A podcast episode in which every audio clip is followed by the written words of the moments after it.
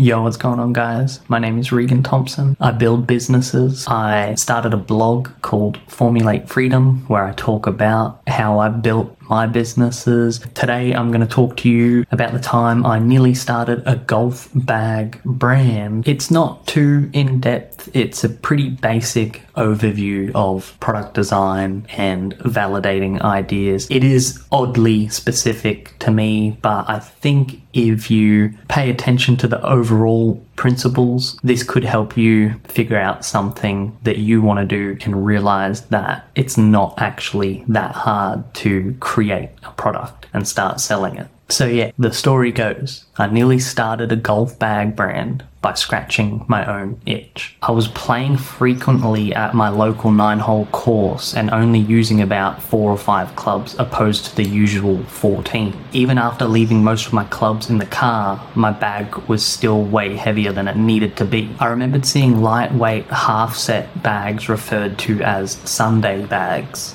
but even they seemed overkill for what I wanted. I started poking around online and found myself perusing the ultimate China Direct website known as Alibaba when I came across a bag that was barely anything more than a floppy piece of canvas sewn together. It was perfect. I reached out to the manufacturer and asked them if they would put my mock up logo on it, which was just my last name, and if they would make one or two samples and send them to me. And they did. It cost me about $100 to get the two bags shipped to me in Australia, which is expensive if I were trying to resell them for a profit, but for the sake of getting some samples, it's actually not too crazy at all. After testing the bag and confirming that it was actually exactly what I was after, I had one request for them, which was that the shoulder strap that it had been made with and sent with was not floating. The weight of the golf club heads would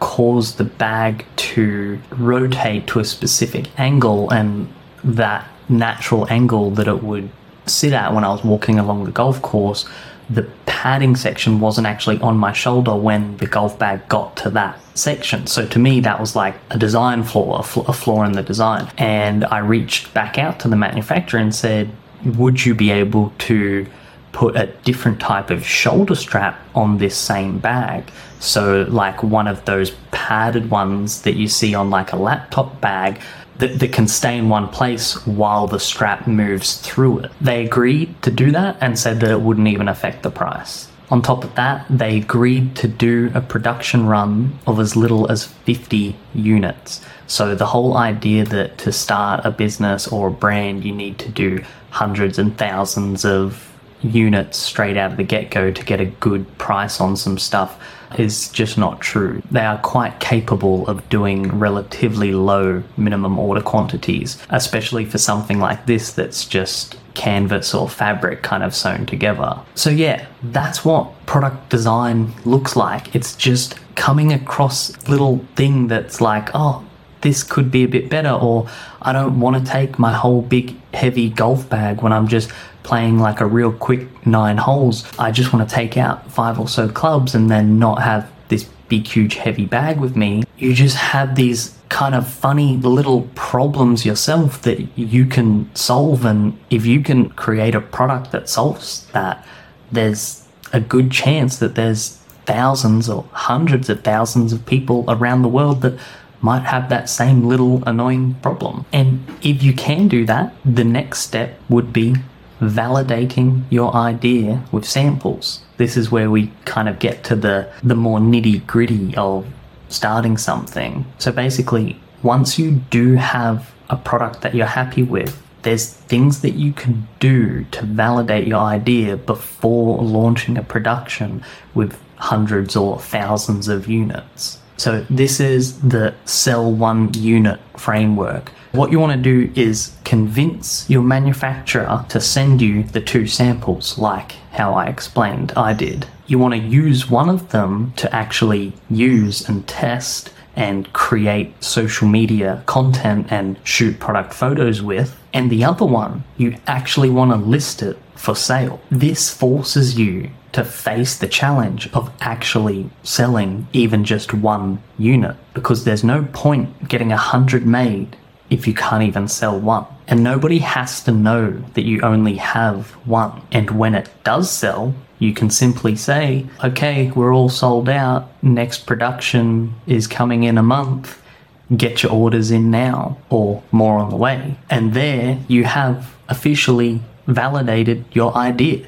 Can you actually make a sale? So to try and summarize all of that, you've got to think what is the the product that you're going to make? What's the problem that you're going to solve? Can you find someone to physically manufacture just two of these products so that you can test one and if it is what you want, you can list the other one for sale to actually see if you can sell one. That's all you have to do, and it can just be a fun little inexpensive game. Can I create a product, get it sent over from China or wherever you can get something manufactured, and list it for sale and see if you can just sell one? If you can do that, that that's all you need to do to know that you can actually launch and run and operate a business. There is also the concept of validating your idea with a pre order. I don't like this one as much, and it does have a few more variables involved, makes it a little bit trickier. But if, depending on the specific product and how expensive it is, you know, how high the stakes are, this can be a good method as well. So, using a similar method as we just discussed, you want to get some samples so you can test, photograph, etc. Then you'll want to find out how long your supplier will take to make a batch of this product if you were to say, okay, I want to order 10, 20, 100 of this item. And there's a lot of potential variables, obviously, but this is just a quick breakdown on what it might look like you list your product on your website or through your Instagram or whatever for pre order on the 1st of February. And on this pre order, you just start selling as many as you can, directing people to the website and trying to get them to buy it. And then on March 1st, after a month of sales, you go to your supplier and order however many items you've pre-sold plus some extra because obviously your idea is validated now so you want to fulfill the orders that you've got plus have some extra on standby. On may 1st your order's ready and it gets shipped to you and then you ship all the orders out to your customers. Or if you're lucky if you can figure something out with your factory as soon as the orders are ready you can give them the customers addresses and they ship it straight to them. The benefit here is that you're making the sale before you're purchasing the inventory from the supplier. So there's no risk the negative is that most people don't want to wait two weeks for shipping, let alone two months while you're running the pre order, then running the production and getting it shipped to you. So, your first initial batch of customers would have to be really solid supporters of what you're doing, or you would have just had to create an amazing product that people are happy to pre order and wait for.